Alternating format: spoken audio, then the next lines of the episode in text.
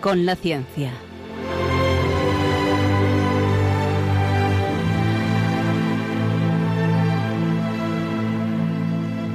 Dirigido por Javier Ángel Ramírez.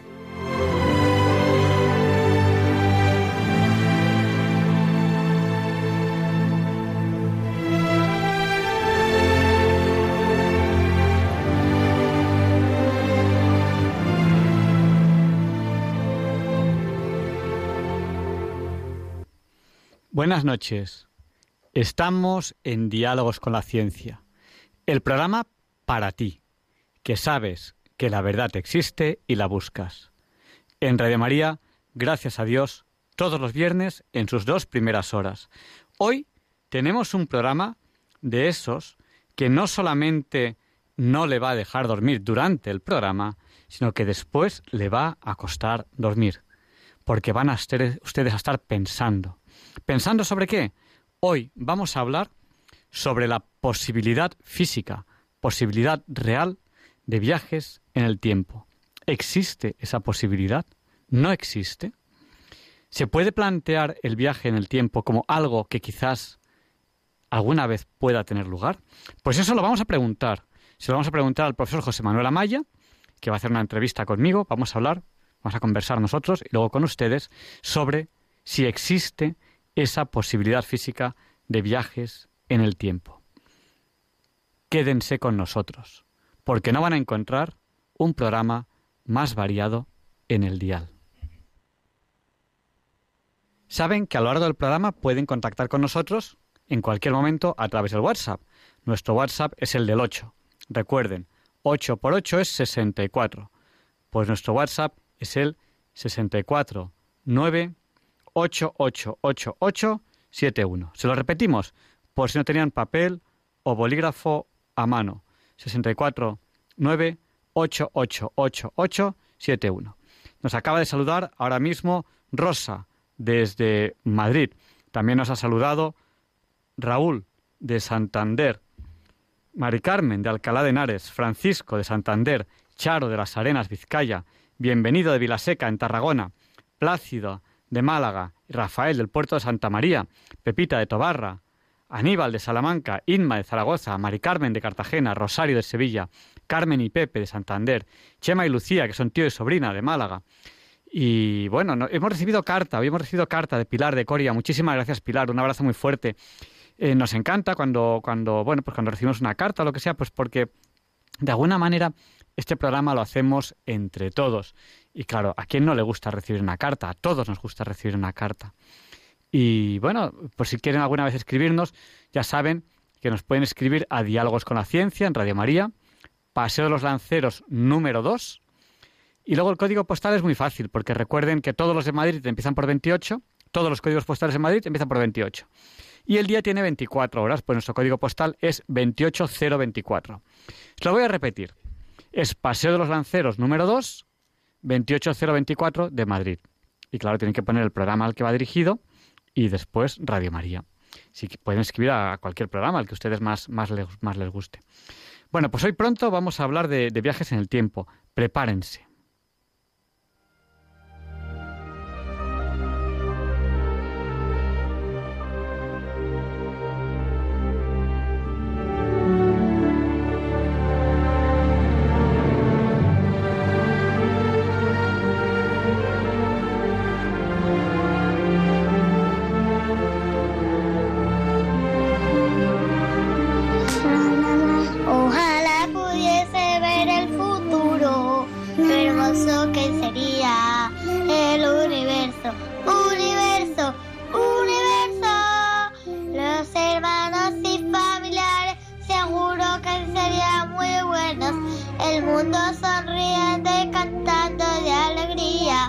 Gracias Padre Dios, gracias por la comida. Gracias Padre Dios por todo este mundo.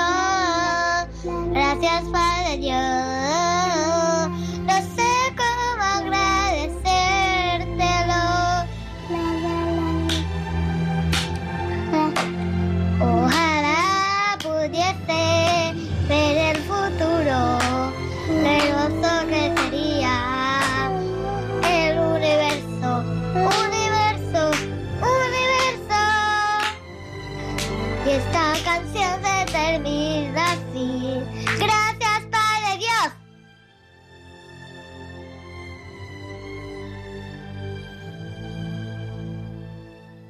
Ojalá pudiese ver el futuro. Este es el deseo de estos niños. Bueno, pues dicen que el futuro pinta negro. Bueno, pues pinta negro, pero ahí está el Señor. Así que vamos a rezar por el futuro, por la paz en el mundo. Recemos al Señor. Padre nuestro que estás en el cielo, santificado sea tu nombre, venga a nosotros tu reino, hágase Señor tu voluntad, así en la tierra como en el cielo. Danos hoy nuestro pan de cada día y perdona nuestras ofensas, así como nosotros perdonamos a los que nos ofenden. No nos dejes caer en la tentación y líbranos del mal. Amén. Esta es la oración que Él nos enseñó. Y como estamos en Radio María, Dios te salve María, llena eres de gracia, el Señor es contigo, bendita tú eres entre todas las mujeres, y bendito es el fruto de tu vientre Jesús. Santa María, Madre de Dios, ruega por nosotros pecadores, ahora y en la hora de nuestra muerte. Amén. Y recordemos esa frase de San Juan Pablo II. No tengáis miedo a un tirano, a un dictador, es solo un hombre. El poder de la oración, eso lo digo yo, eso lo dice San Juan Pablo II, el poder de la oración es el que es. Ya es la hora Bond, vamos a continuar ya con el programa las 007, feliz hora Bond a todos. Enseguida hablaremos de posibilidad de viajes en el tiempo y hemos rezado, así que estamos tranquilos, estamos esperanzados, estamos en cuaresma, viene la Semana Santa. Nosotros como cristianos no podemos desasosegarnos, tenemos que ser la luz y la sal del mundo. Que no se nos olvide en los momentos difíciles, nosotros somos la sal y la luz del mundo. Así que no nos desasoseguemos, no tengamos miedo. Y Leonardo de Miel de Madrid presenta la sección Pensar y Sentir. Disfrutemos de estas reflexiones y esta preciosa voz.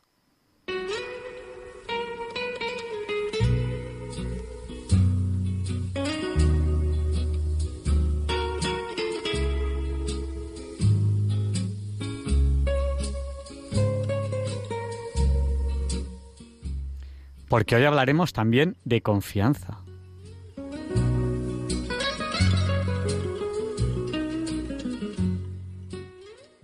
Buenas noches, queridos oyentes de Radio María.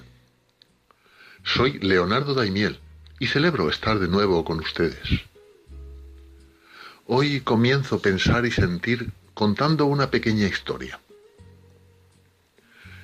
En un pueblecito agrícola hubo una larga sequía que amenazaba con arruinar a sus habitantes, los cuales vivían de su trabajo en el campo.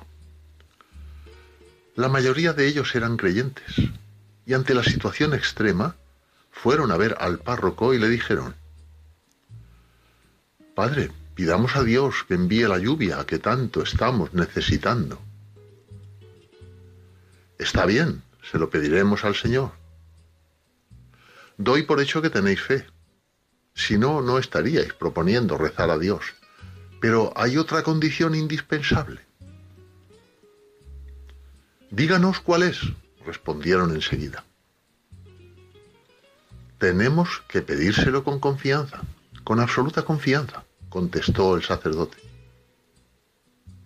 Pues así lo haremos, y vendremos a rezar todos los días. Lo cumplieron acudían a la parroquia y rezaban diariamente. Pero pasaban las semanas y la deseada lluvia no aparecía. Así es que volvieron a hablar con el párroco, esta vez para reclamarle. Padre, usted nos dijo que si le pedíamos a Dios que enviara la lluvia, Él iba a conceder nuestras peticiones. Pero ya van varias semanas y no llueve. Hijos míos, ¿Han pedido ustedes con verdadera confianza? Sí, por supuesto, respondieron todos. Entonces, ¿por qué durante todos estos días ni uno solo de ustedes ha traído el paraguas? En efecto, esta pequeña historia nos habla sobre la confianza. Actuamos con confianza en muchas situaciones de nuestra vida diaria, incluso instintiva o espontáneamente como el bebé que ríe alegremente cuando es lanzado al aire por su padre, que lo recogerá al caer. O cuando ponemos el despertador por la noche, sin tener la seguridad de que estaremos vivos a la mañana siguiente. O cuando vamos por la carretera, confiando que quien viene de frente no se cambiará de carril. Sin embargo, confiar en Dios parece que nos resulta muy difícil. Y eso a pesar de que conocemos experiencias de quienes nos dicen que cuando confiamos en Él descansamos. Como decía Santa Teresa de Calcuta, orar no es solo pedir. Orar es ponerse en manos de Dios, a su disposición, y escuchar su voz en lo profundo de nuestros corazones. A este respecto les contaré una vivencia personal, de cuyo inicio se cumplen hoy 11 años. Sucedió en el ámbito familiar, recibiendo una noticia muy preocupante, con un diagnóstico de los que generan miedo. Literalmente el informe decía, de especial malignidad. Tras el sobresalto llega la profunda inquietud la incertidumbre, el miedo. Pero en este caso, a continuación afloró la esperanza, basada en una oración confiada, que empezó con esta reflexión. Vamos a pedirle a Dios la salud. Y le vamos a pedir también que si no es ese su designio, nos dé fortaleza para superarlo. Y así lo hicimos. El primer efecto inmediato es que desapareció el miedo. Un amigo escéptico con quien compartí estas reflexiones me dijo con cierta ironía que así no harían falta médicos ni tratamientos. Y entonces me acordé de la conocida historieta del náufrago que, agarrado a su flotador, rezaba a Dios y confiaba en que vendría a salvarle de aquella situación. Y así, tal cual se lo dijo al capitán del barco que lo avistó y fue a recogerlo. Gracias, pero no se preocupe por mí. Se lo he pedido a Dios y vendrá Él a socorrerme. La escena se repitió con otro barco que pasó después. Y con otro más al día siguiente. Hasta que finalmente nuestro náufrago acabó desapareciendo bajo el mar. Y en cuanto vio a Dios cara a cara en el cielo, le dijo, pero Señor, ¿cómo es posible que me haya pasado esto? Estaba confiado en que me ibas a rescatar. Y le respondió Dios, ¿qué te parecen los tres barcos que te envié? Naturalmente, cuando hay problemas de salud, no renunciamos a los tratamientos ni a ningún cuidado médico que sea necesario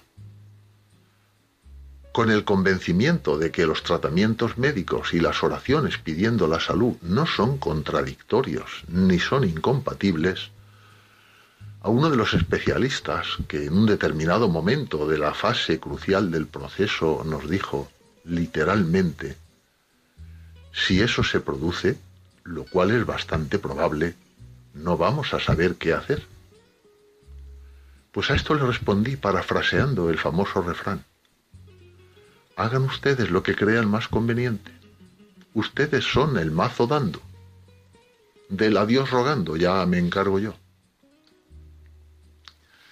Ellos hicieron lo que pudieron, claro que sí.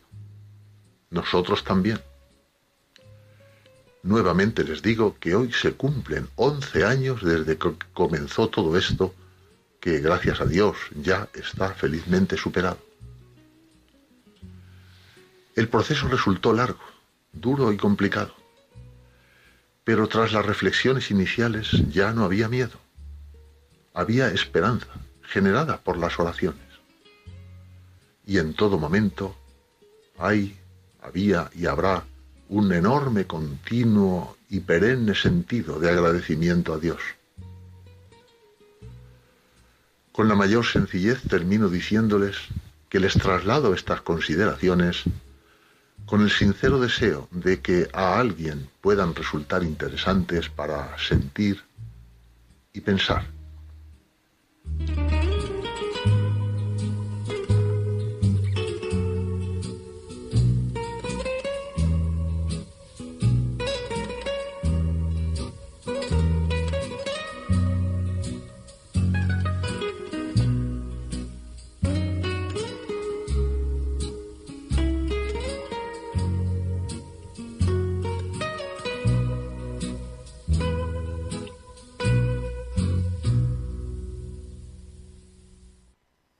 Muchas gracias, Leonardo, por habernos hecho hoy pensar y sentir. Nos han saludado también al WhatsApp de Diálogos con la Ciencia, al 64 9888871, César Augusto de Santa Cruz de Quiche, en Guatemala, José de Alboraya, en Valencia, María Visitación de Almería, Antonio de Galapagar y Carmen de Canadá. Hoy es 11 de marzo. Hoy, eh, un niño que naciese el 11 de marzo, el día de los terribles atentados que hubo aquí en Madrid, en España, Hoy cumpliría 18 años, hace 18 años de ese atentado. Em, cosas como esas todos recordamos donde, donde estábamos. Yo recuerdo que justo ese día salía, salía fuera de, fuera de Madrid y me dejé la cartera, esas cosas que tiene cuando uno es despistado. Y, y bueno, pues me acuerdo que fui a la Guardia Civil diciendo, porque decían, decía, va a haber controles a la salida de Madrid. Y fui a la Guardia Civil diciendo, es que me deja la cartera, ¿qué hago? Y me dice, me dice la Guardia Civil, dice, no, usted circule, ¿qué le vamos a hacer? Cuando le paren, pues usted cuenta que se ha dejado la cartera. yo recuerdo, recuerdo esa anécdota. Y en la universidad, yo recuerdo que hubo un fallecido de la escuela donde yo estaba en ese momento, y en la escuela en la que estoy ahora, que es otra, también hubo otro fallecido hubo muchos estudiantes porque es la hora a la que los estudiantes pues iban a estudiar, hubo muchos trabajadores porque es la hora a la que los trabajadores iban a trabajar que fallecieron en ese terrible atentado de, del 11 de marzo, hace ahora 18 años. Eh, no les olvidemos eh, en sus oraciones y desde luego no puede haber nada más horrible que politizar un tema como, como este, ¿no? Es un tema muy serio y, y es terrible son cosas que no hubiese habido que politizarlas jamás. Las muertes de las personas no hay que politizarlas. Igual que las guerras. Las guerras son, son terribles. Bueno, pero a pesar de ser un día triste, pues tenemos que despertar la esperanza. Y hoy vamos a hablar de un tema que a mí me gusta mucho, que son los viajes en el tiempo. A mí me gustan mucho los viajes en el tiempo desde el punto de vista de la física, porque a mí me gustan estos temas, me gusta de las cosas en física que son complicadas, que son difíciles, que parecen imposibles y que a lo mejor no lo son tanto. Pero vamos a preguntarle al profesor José Manuel Amaya si eso es así. Esta es nuestra entrevista de la semana, cuya sintonía es la habitual, que es esta.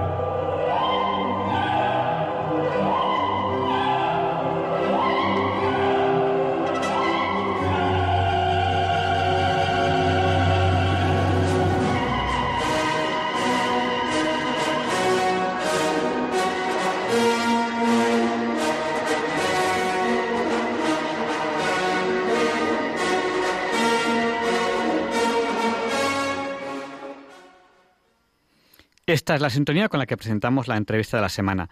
Nos saluda José Antonio de Santiago de Compostela. Eh, una oyente a través del WhatsApp nos dice que su hija tenía que haber ido en ese tren, pero que justo ese día no fue a clase porque hubo una huelga de profesores. Pues hay que dar gracias a Dios. Y, bueno, y aún así, el desastre fue total. Hay que rezar por las almas de esas personas, por la conversión de los asesinos y por un mundo mejor y por un mundo pacífico. Y sin más dilación, vamos ya a la entrevista de, la semana, de este día hoy, 11 de marzo. Hoy tenemos aquí al profesor José Manuel Amaya. Eh, buenas noches, profesor. Buenas noches, Javier Ángel. Bueno, pues hoy queremos hablar sobre la posibilidad física de los viajes en el tiempo. ¿Por dónde empezamos? Eh, quería saludar, yo creo, al profesor José Manuel Amaya. Lo primero es eh, a las personas oyentes saludarles y desearles lo mejor. Y luego después, a su disposición para cuanto deseen formular en preguntas, si es que yo sé responder a lo que preguntan. Claro, pues, Eh, lo- lo- lo- vamos a ver. Sí, lo primero Sí. sería, pues estamos todos viajando en el tiempo. El programa empezó a las 12, ya son las 12 y 21, y dentro de un rato serán las 2 y acabaremos el programa. Ya estamos viajando en el tiempo. Cuando se habla de viajes en el tiempo, ¿a qué se refiere uno? Pues cuando hablamos de viaje en el tiempo se refiere uno al tiempo, pasar del tiempo actual al tiempo pasado o pasar del tiempo actual a lo que será el tiempo futuro, que es lo que se llaman los futuribles. Y de eso, efectivamente, se encarga la ciencia. Por supuesto que sí. Porque el tiempo transcurre al mismo, entre comillas, ritmo en todas partes del universo. No, no, no transcurre al mismo tiempo. Y en eso hay que eh, mm, centrarnos en lo que nos dice la teoría de la relatividad de Einstein. Porque el, el advenimiento de la relatividad habría que haber empezado con tiempo suficiente, o, o usando otro programa, haber empezado por Maxwell.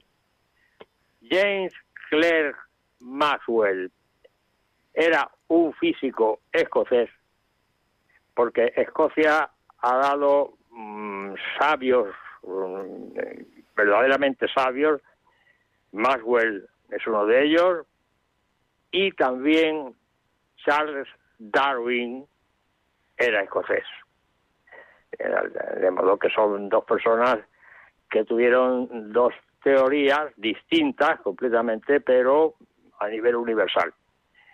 Entonces, la teoría de la relatividad ha- hay, hay que arrancar precisamente de las llamadas ecuaciones de Maxwell. Maxwell nació en Escocia en 1831. Mira qué casualidad que suma 13, que cuando yo estuve hablando también de las fechas de algunos científicos y filósofos que sumaban 13, y, eh, que la ciencia se repite con bastante frecuencia eh, los números primos y sobre todo el número 13. Pero en fin, esta es otra cuestión que ya se dio y ya, ya quedó grabada. Eh, eh, Maxwell estructuró todo lo que había investigado eh, llamaría, Jean-Marie Ampère, el famoso teorema de Ampère, y todo lo que había estructurado sobre eh, electromagnetismo eh, Michael Faraday, que también estuve yo indicando que Michael Faraday fue verdaderamente genial y, eh, tenía una voluntad de hierro y un ansia de aprender y de informarse verdaderamente extraordinarios y como fuera de serie, porque era hijo de un herrero de las afueras de Londres y en los diversos trabajos que tuvo y que procuró, procuró que fueran en laboratorios de investigaciones, pudo tener una mm, formación verdaderamente extraordinaria, sin tener conocimiento de nada, usaba las bibliotecas, sobre todo por las noches que se quedaba de guardia, para obtener información. Claro, esto es dificilísimo, sobre todo en una persona que solamente ha recibido una educación eh, elemental, de saber leer y escribir, evidentemente. Eh, de modo que los via- eh, viajes en el tiempo son importantes bajo el punto de vista de la teoría de la relatividad. Porque- Maxwell esto, vivió 48 años y murió en 1879, a los 48 años, de un cáncer de estómago. Pero tuvo una vida muy fecunda.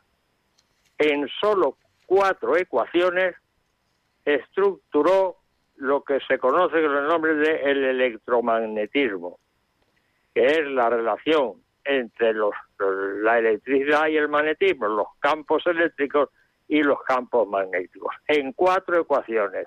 No las voy a decir porque no me van a entender, puede que alguna de las, las personas oyentes si me si la sepan, si porque sea haya estudiado ciencias físicas, pero si las digo no, no, se enteran de qué va el asunto.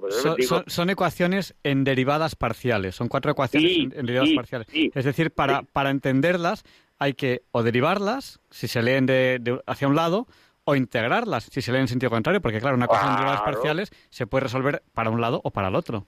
Exactamente, exactamente.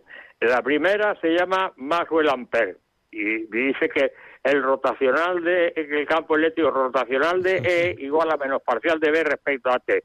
Es una relación entre el campo eléctrico y la inducción magnética B. Eh, agárrate que voy a explicar lo que es el rotacional para que la gente lo entienda. A que, a que parece imposible explicar lo que es el rotacional para que la gente lo entienda. El, eh, pues el rotacional es una operación que lo que dice es cómo giran, cómo giran las líneas de campo, es decir, cómo gira una magnitud, cómo gira algo que se mide. Algo que se mide que, sea vectorial, ¿cómo gira? Si el rotacional es cero, es que no gira. Y si el rotacional es hacia arriba es que gira en un sentido y si es hacia abajo es que gira en otro sentido, según la regla del tornillo. El tornillo cuando gira hacia un lado, lo gira hacia el otro, va hacia arriba o hacia abajo. El rotacional habla de cómo giran las cosas. Y digo hacia arriba o hacia abajo, pero bueno, en cualquier dirección del espacio. José Manuel, ¿a qué te ha sorprendido con esta definición de rotacional por la radio? Sí, sí, sí, efectivamente. Y si el rotacional es cero, existe una función de fuerza. Claro. Si el rotacional es cero, es que no gira, el campo no gira. efectivamente, por eso se llama rotacional, precisamente. ¿eh? ¿Eh? Y luego... de, todas maneras, tampoco podemos eh, entretenernos mucho con las ecuaciones porque si no, no vamos a hablar de la posibilidad de viajar en el tiempo. Claro, claro, claro, efectivamente. Bueno, porque, mira, déjame que dé un dato y, y tú, me lo, tú lo corroboras para que nos hagamos una idea, porque creemos que el tiempo es igual en todas partes. No hace falta irse muy lejos, no hace falta irse muy lejos. Allí arriba, allí arriba, en la Estación Espacial Internacional, el tiempo transcurre a otro, entre comillas, ritmo. Eh, de hecho, em, existe la paradoja de Einstein, que era es la paradoja de los gemelos, que uno se quedaba en la Tierra y el otro hacía un viaje espacial y tal, y cuando volvían, uno había envejecido mucho más que el otro, ahora sí que nos, nos cuentas un poquito. Bueno, dice, es que no se nota. No, es verdad, no se nota. O sea, tú coges dos personas, uno se va a la Estación Espacial Internacional y cuando baja no se nota. No se le ve más viejo, no le han salido más arrugas. o al de la Tierra envejecido. No se nota, claro. Pero, pero, pero, sí se nota. Pero tan, tan, tan, tan, tan poquito que, claro, no lo vemos en el envejecimiento de una persona. Pero los satélites GPS tienen un reloj atómico y lo que un satélite GPS da es su posición exacta y la hora exactísima con, el reloj atómico. Entonces, el receptor GPS, que lo tenemos en el teléfono mismo, lo que hace es que coge muchas señales de GPS y le llega satélite tal en tal posición, tal hora. Satélite tal en tal posición, tal hora. Satélite tal en tal posición, tal hora. Y por los retrasos de la señal, o sea, lo que tarda en llegar la señal a que, que viaja a la velocidad de la luz por dos retrasos, calcula la posición del receptor. O sea, sabiendo la posición de los emisores y sabiendo la hora de emisión, por dos retrasos puede calcular eh, la posición del receptor. Así es como funciona un GPS.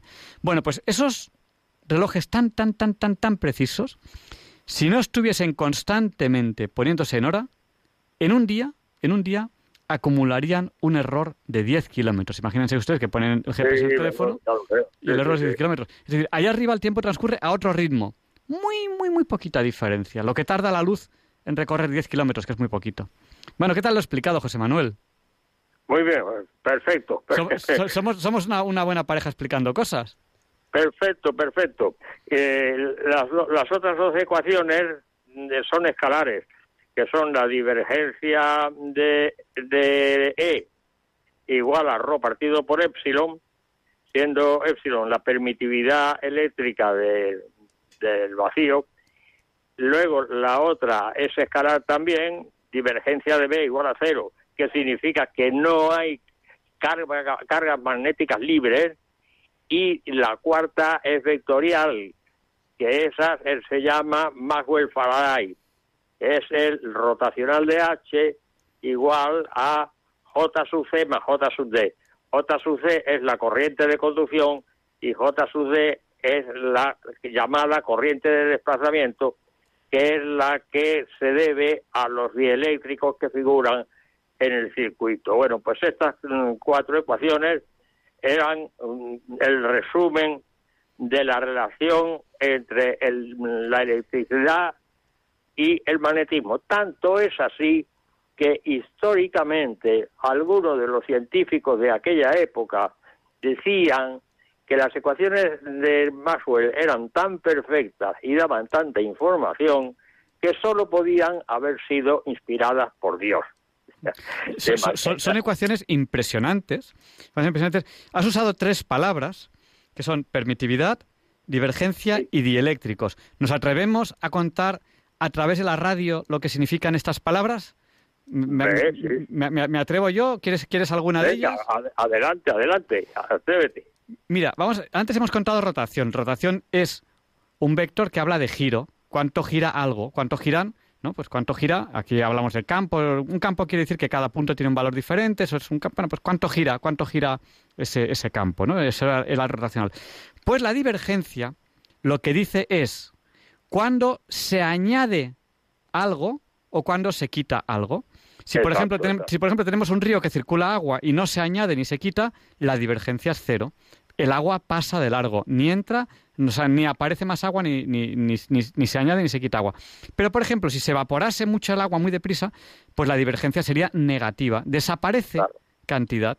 O si tenemos una fuente y añade agua, Puede ser una fuente submarina, o sea, dentro del río, una fuente submarina y añade agua al río, sería divergencia positiva, se añade. La divergencia es positiva cuando se añade algo y es negativa cuando se quita. ¿Qué tal, qué tal lo he hecho, José Manuel? Perfecto, perfecto, yo lo hubiera hecho también lo mismo. Esto lo utilizábamos muchísimo, o lo utilizábamos en, mecánica de fluidos. La, mecánica de, la mecánica de fluidos estaba fundamentada por completo en fin, en la teoría de campos. Eh, así, dábamos una mecánica de fluidos de altura. Bien. Bueno, pues entonces... nos, quedan, nos quedan dos, palabras por explicar. La permitividad, la permitividad es cómo responde la materia a algo. Por ejemplo, si le añades un, un, campo magnético, pues responde de una manera o responde de otra. Entonces, hay, hay materiales que responden mucho y materiales que responden poco. Entonces tienen más o menos permitividad. ¿Cómo responden? Y los dieléctricos son unos, unos materiales que cuando están inmersos en un campo eléctrico, pues ellos se polarizan, es decir, mueven las cargas positivas a un lado y las cargas negativas a otro lado. Eso es un dieléctrico. No todos los materiales son dieléctricos. Algunos tienen esa característica y otros no, que desplazan las cargas positivas a un lado o las cargas negativas a otro. Eso es un dieléctrico. Y perdona que, que, te, que, te, que te he cortado. Oye, ¿y podríamos aprovechar este efecto de la Estación Espacial Internacional de manera de que sea más descarado? Por ejemplo, por ejemplo, quiero tener la misma edad que Balduino. ¿Cómo lo hago? ¿Dónde me voy? Para, cuando Balduino y yo nos volvamos a encontrar que tengamos la misma edad. Yo tengo mucho más que Balduino. ¿Cómo hago para llegar a tener la misma edad que él? ¿Qué, qué podríamos hacer?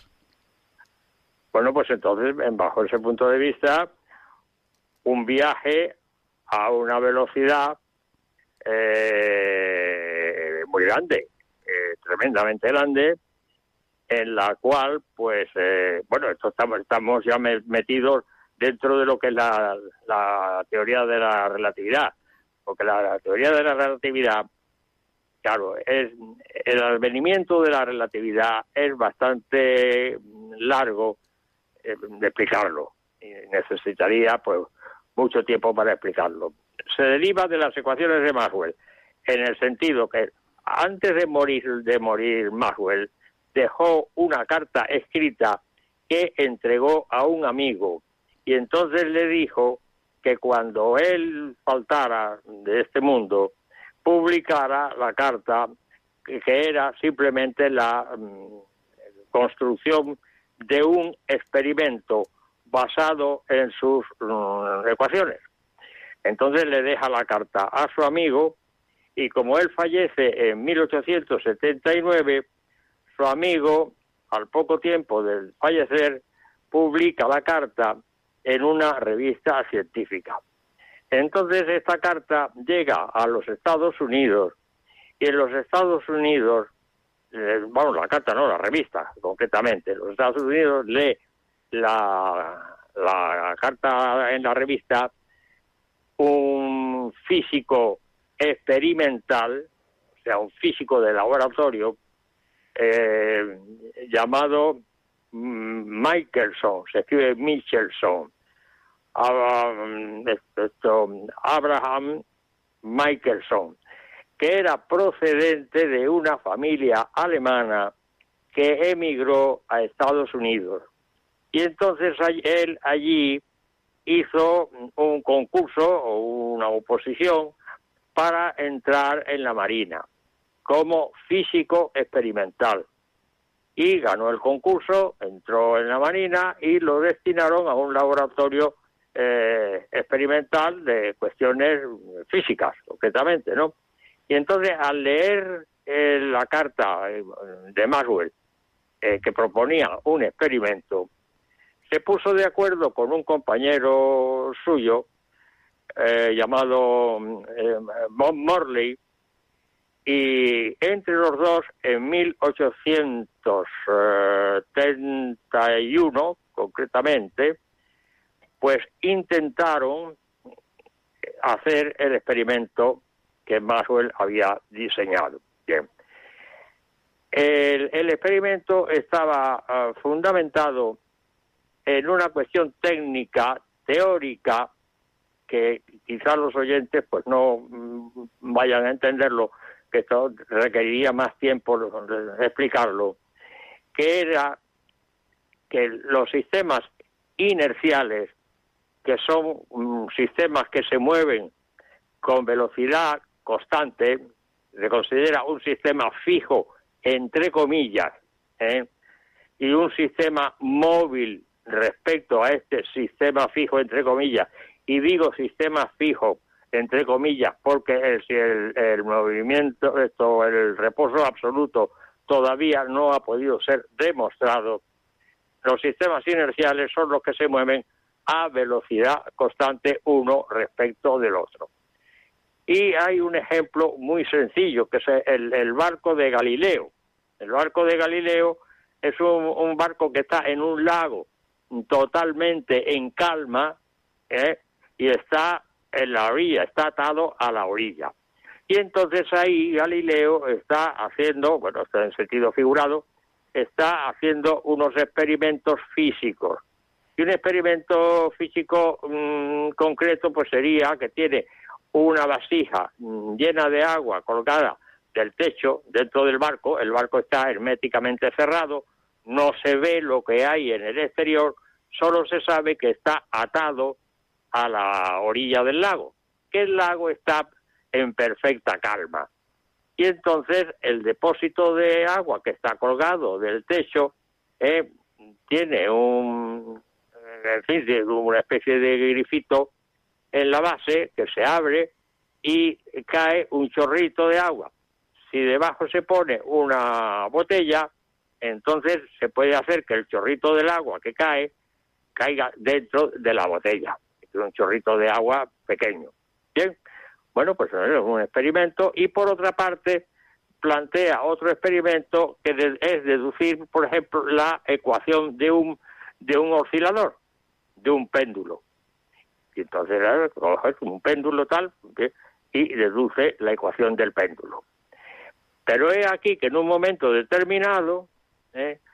va y abre la escotilla del barquito y se encuentra que ya no está atado a la orilla, sino que está eh, eh, en una posición eh, arbitraria del lago. Es decir, que el barquito de Galileo se ha desplazado lentamente, lentamente, lentamente, eh, sin que se dé cuenta nadie, eh, hasta una posición intermedia donde sigue desplazándose.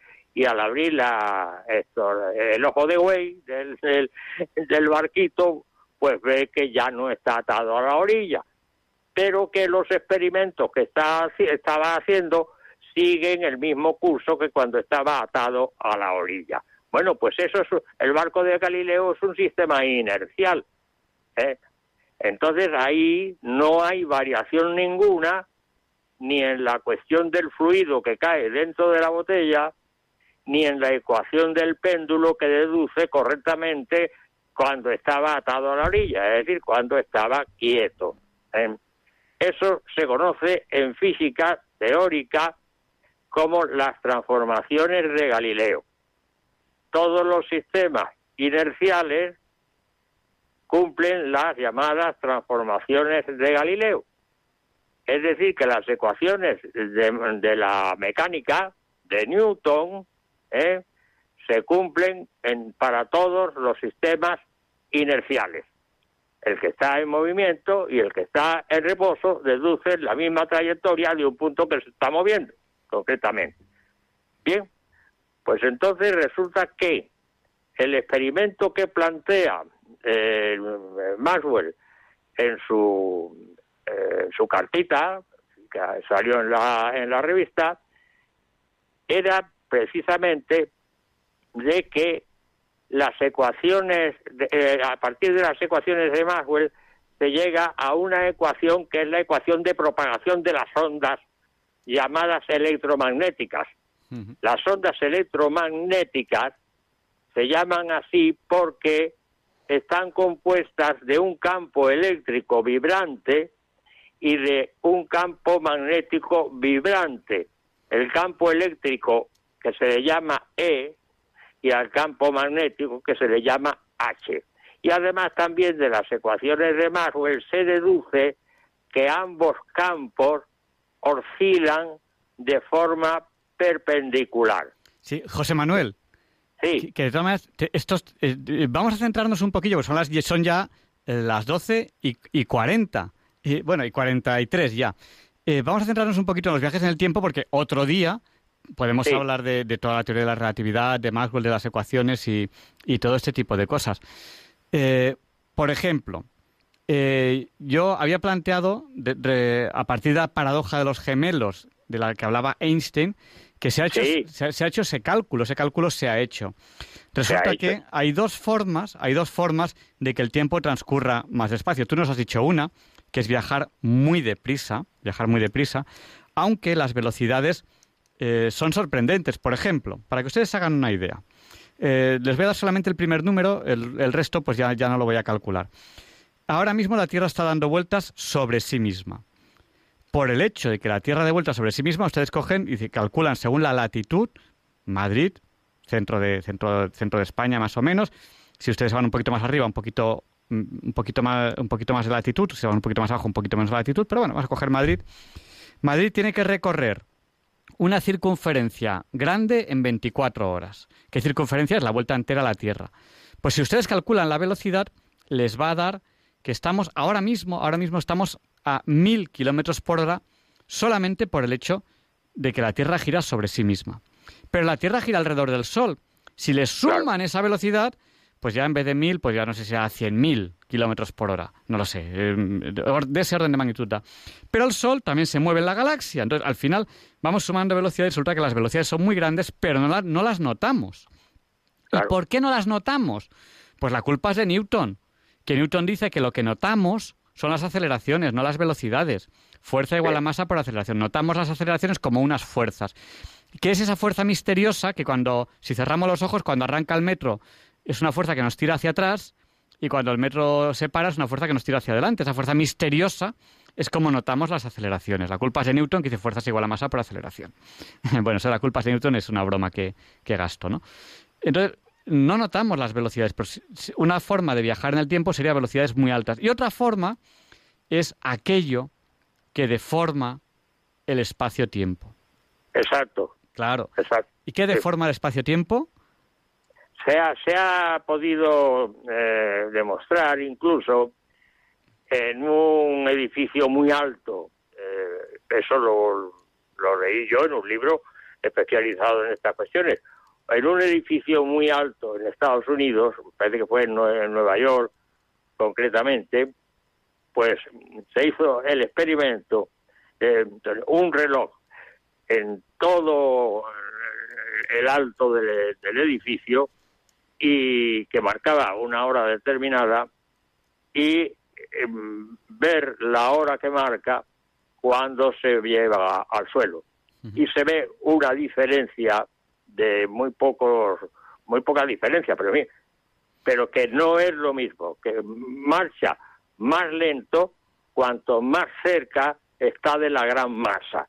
Claro. Es decir, que, claro, las grandes masas retrasan el curso del tiempo. As- Así es, es lo que contábamos de allá arriba en la Estación Espacial Internacional o aquí abajo. Y se ha hecho un Exacto. cálculo de que si, claro, el, el problema de, de si, dice, pues vamos a un sitio con mucha masa, a un agujero negro. Problema, que en un agujero negro hay un, un punto en el que ya no puedes volver, no tienes energía para volver.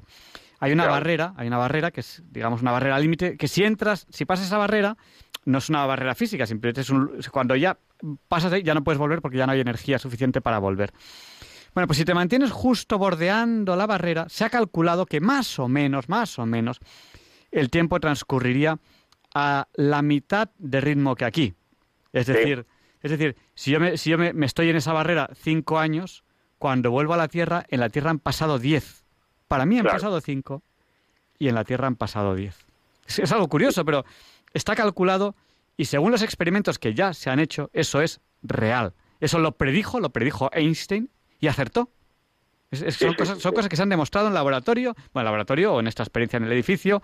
Cuando digo laboratorio, es una experiencia en el edificio, en la Estación Espacial Internacional. Esto ocurre de verdad. El tiempo transcurre a distinto ritmo en distintos lugares del espacio. Y el ejemplo es el de un río. El tiempo transcurre como el agua de un río, pero en las orillas va más despacito y en el centro va más deprisa. Cuéntanos algo Hay más. otra cosa, sí. otra cosa curiosa y es que las ecuaciones de, eh, de Einstein, eh, concretamente, bueno, en definitiva, el experimento que planteó eh, Maxwell eh, lo realizaron Michelson y Morley en 1871 y fracasó. ¿eh? Y entonces se pensó de que las ecuaciones de Maxwell estaban mal. se intentó mm, modificarlas y entonces lo que se obtenían eran disparates que no tenían nada que ver con la realidad. De modo que las ecuaciones de Maxwell se mm, vio que, estaban correctas y que lo que fallaba era el experimento. Y en definitiva, lo que mm, se sugirió un físico holandés eh, el llamado Heinrich Anton Lorentz y un físico inglés eh, que llamado el, como es que no me acuerdo cómo se llama la contracción la contracción de, Ah, bueno no recuerdo un físico inglés también sugirieron de que con el, el movimiento las longitudes se contraen y el tiempo mm, va más despacio. Y entonces, eh, este Loren hizo los cálculos matemáticos correspondientes para la invariancia y le salió que el espacio y el tiempo no eran independientes, sino que estaban ligados entre sí. Y entonces planteó unas ecuaciones, unas transformaciones que dejaban invariantes, evidentemente, la ecuación de propagación de las ondas electromagnéticas. De manera que entonces se llaman, transformaciones de Lorentz, en donde espacio y tiempo no son independientes, sino que están ligados por una relación. Bien. Bueno, pero llegamos a 1905 y en 1905, sí, porque es que la luz eh, procedente de un foco exterior a la Tierra, ¿eh? Eh, que recogía un interferómetro, siempre cuando se dirigían hacia el foco o cuando se separaban del foco, la velocidad de la luz era siempre la misma. Es decir, que lo que se deducía del experimento eh, planteado por Maxwell era que la velocidad de la luz era la misma independientemente de la fuente que la producía. Es decir, que velocidad de la luz más velocidad de la luz igual a velocidad de la luz. ¿eh? No, no dos veces la velocidad de la luz, sino una sola vez. Es un invariante. Es un Eh, invariante. Claro, eh, gran parte de la física actual se basa, se basa en eso, en considerar Sí. que la velocidad de la luz es invariante. Y eso es muy importante porque si un día se descubre que no lo fuese, que de eso, de eso también tenemos que hablar, gran parte de la física tendría que, tendría que, que rehacerse. O sea, gran parte de las teorías físicas ten- tendrían que rehacerse. Yo conozco a una persona concreta, no voy a decir el nombre. Pero le vamos a- pero ya, ya, según lo que me has dicho, tenemos que entrevistarle aquí. Sí, eh, pues, pues, se llama José Molina. Es un íntimo amigo mío, es una persona extraordinaria, es un señor que ha recibido tres premios a, a los inventores en Bruselas y uno de ellos con mención especial. Es una persona extraordinaria y considera que la velocidad de la luz no es constante Pues- y como consecuencia toda la física actual se le viene abajo. Claro, habría, entonces- habría- que rehacer casi todas las teorías físicas, pero bueno, pero así funciona la ciencia. Eh, las teorías tienen un tiempo de vigor y luego pues se, se encuentra otra que es más precisa y hay que corregirla. O sea, así- Claro, claro, claro, claro. Eh, precisamente eso es lo que tú planteabas hace unos cuantos program- programas, eh, la diferencia, es decir, de la falsación y en lo que se llama el negacionismo, que son cosas completamente distintas. ¿eh? El, falsar una teoría no es negacionismo de una teoría. El falsar una teoría eh, es dar una serie de fundamentos básicos que la teoría eh, no cumple y que experimentalmente se demuestra que esos fundamentos básicos se cumplen. Entonces, esa teoría queda, queda falsada. Y precisamente en la filosofía de la ciencia hay una rama eh, que precisamente la rama de Popper, eh, las teorías como estructuras, no, no, las teorías como estructuras no. La rama de Popper es el falsacionismo, se llama falsacionismo.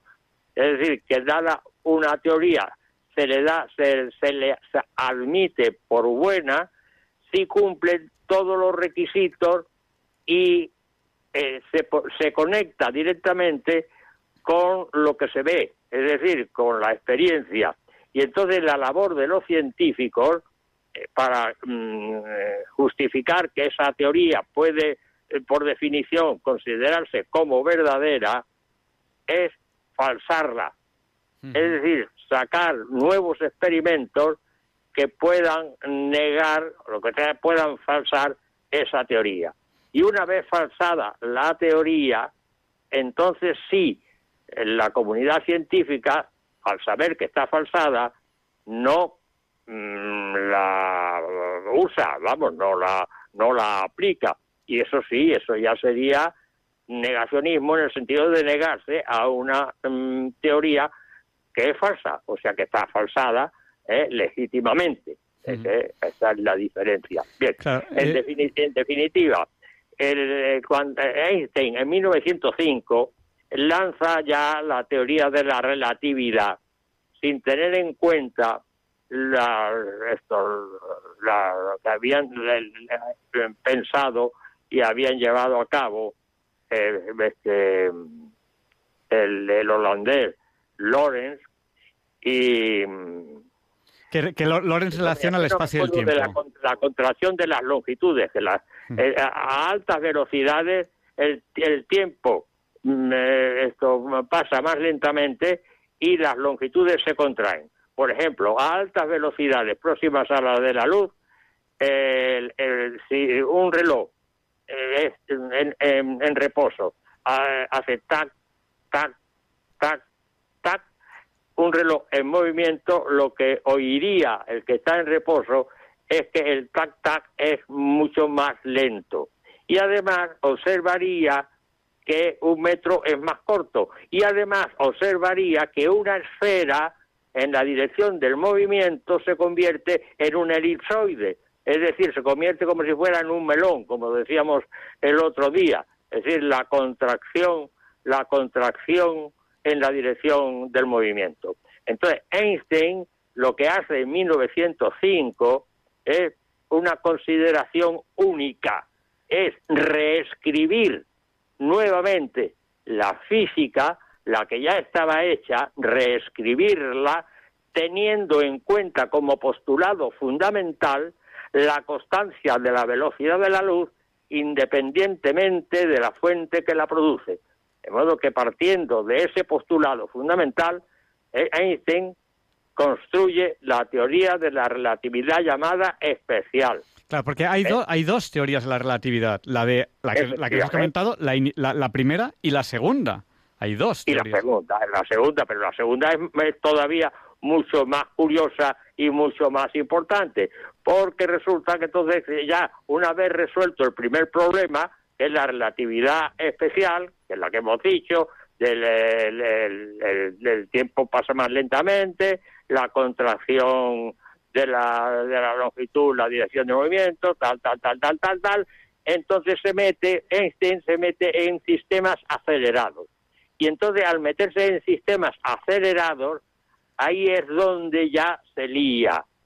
Se lía de tal forma que no sabe salir. Y entonces lo que hizo fue consultarle a un amigo suyo, un matemático, llamado Marcel Grossman, que era un buen matemático judío como él, y entonces le dijo que, en fin, que, que, que, que no prosperaba, que no había manera de... Y Grossman fue el que le recomendó que estudiara los tensores. Los tensores eh, se conocían solamente a través de revistas especializadas. especializadas. Estaba la escuela de Christoffel y la escuela de Levi Chivita. De que entonces le dijo, solamente podrás salir del atolladero en que te has metido si aplicas una nueva forma matemática eh, llamado el cálculo tensorial. Sí. Eh, eh, José Manuel, de todas maneras, eh, yo creo que tenemos, o sea, existe la posibilidad de analizar los viajes en el tiempo a través de Einstein, pero ya casi es la una.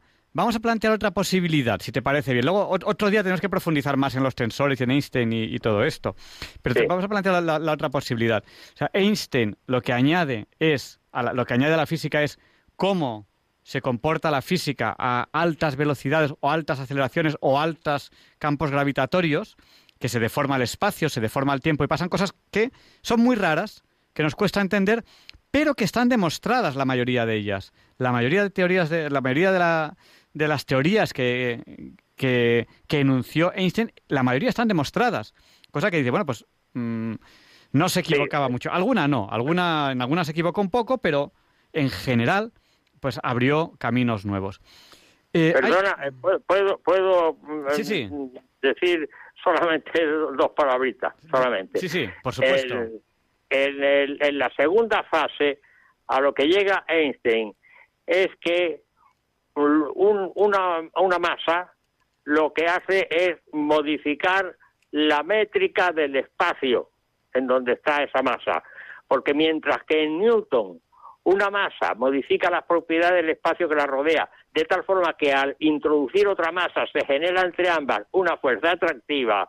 En Einstein es que una masa modifica el espacio de tal forma que lo que se altera es su métrica, es decir, eh, da curvatura al espacio.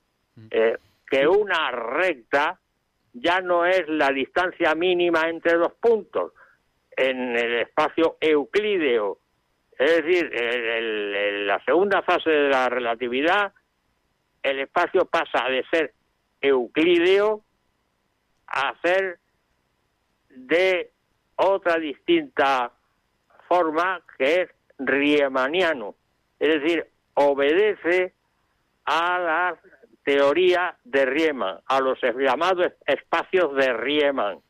De manera que el, la geodésica, es decir, la distancia mínima entre dos puntos cuando existe esa masa, la distancia mínima ya no es una recta, sino que es una mm, curva. De manera que la masa dice al espacio cómo tiene que curvarse y el espacio le dice a la masa cómo tiene que moverse, concretamente. Y yo el ejemplo que le pongo siempre a los alumnos cuando he explicado estas cuestiones es por el tener un, un llano, un llano, ¿eh? sin construcción de ninguna clase, un llano completamente liso, ¿eh? y ahí, mm, de un punto A a un punto B, una persona mm, va directamente en línea recta, que es la distancia mínima entre A y B. Pero supongamos que viene una persona muy acaudalada y ve ese llano completamente desnudo de edificaciones, y, uy, pues yo lo que voy a hacer aquí va a una serie de edificios y me voy a, hacer riquísimo, porque los voy a vender, entonces coge y construye. Y entonces al construir, pues entonces ya no es el llano.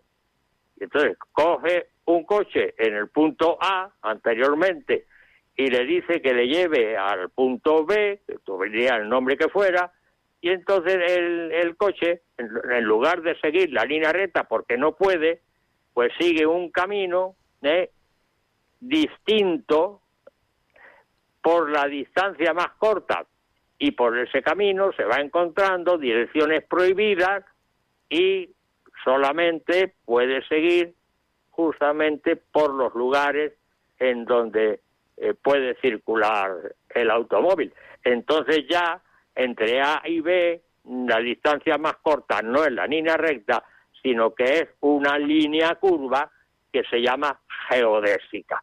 Mm. Y esa sería la forma más, digamos, mm, intuitiva de eh, qué es la deformación del espacio-tiempo, porque mm. claro, hay que estar hablando de espacio-tiempo. Claro, el, el espacio-tiempo se deforma, eso, eso lo, lo, enunció Einstein, y es real, y se ha demostrado.